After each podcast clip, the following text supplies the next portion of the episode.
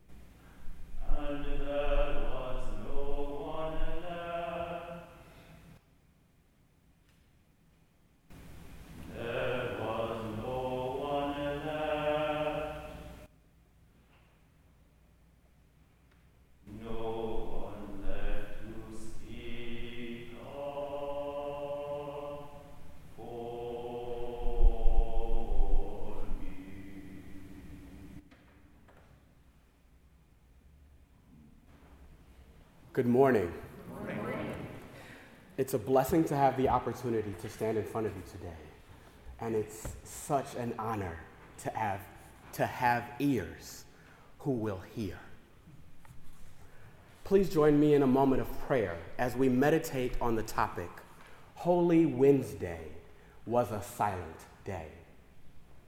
Let us pray. Father God, thank you for this morning.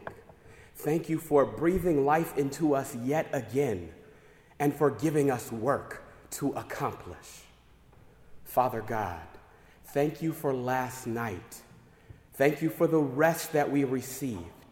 And thank you for the rest that awaits us this night as well. Please, God, help us to work and to rest so that you might be glorified.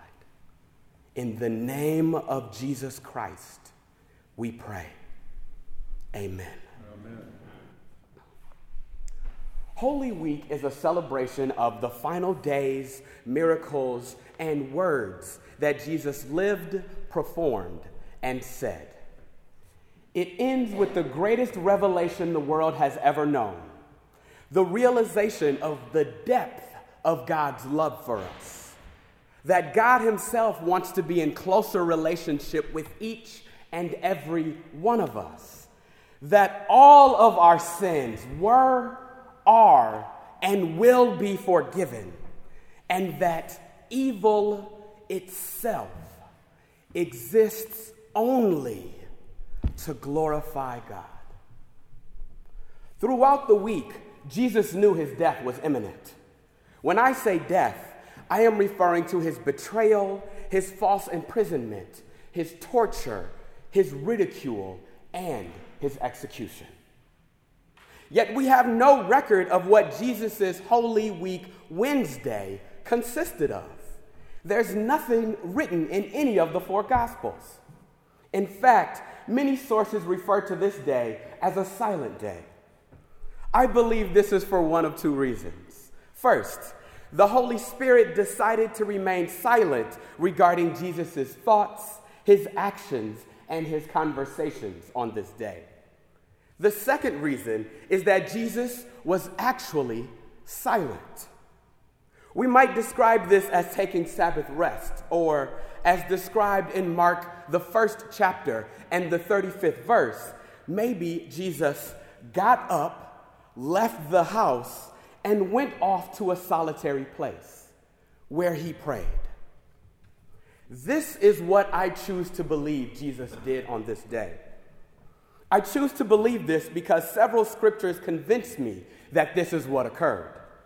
In Luke, the fifth chapter and the 16th verse, we learn that Jesus often withdrew to lonely places to pray. I also believe that Jesus took a silent day to commune with God the Father because this is the most convicting explanation as well. Earlier this week, in the midst of preparing to preach, I found myself looking over this academic year to date and wondering aloud just how many silent days I have taken. I literally took out my phone and scrolled through my calendar and considered all of my presentations, my job interviews or interview, my fellowship applications, my invitations to preach, and other important events. I even thought back to submitting the final draft of my thesis two years ago. Unfortunately, my silent day count was lacking. What about you? What about us? Have we become such an industrious few generations that we no longer value the spiritual discipline of solitude and silence? As followers of Christ, will we allow God to work in, through, and throughout our lives? Or are we only interested in what we can accomplish ourselves? On Holy Wednesday, Jesus Christ took a silent day. Knowing what would come, knowing the work that was to be done, he rested. He spent time with friends he prayed. I challenge everyone under the sound of my voice to devote one silent day a month, or a few hours per week to praying, to meditating on God's holy word, to being alone with our Heavenly Father, and to simply enjoying His presence. I dare you to rely on God's strength and not our own. And to not only work like everything depends on you, but also to pray like everything depends on God. Jesus often withdrew to lonely places to pray. Can the same be said for us? After today, will the same be true for you? Let the people of God say, Amen. Amen.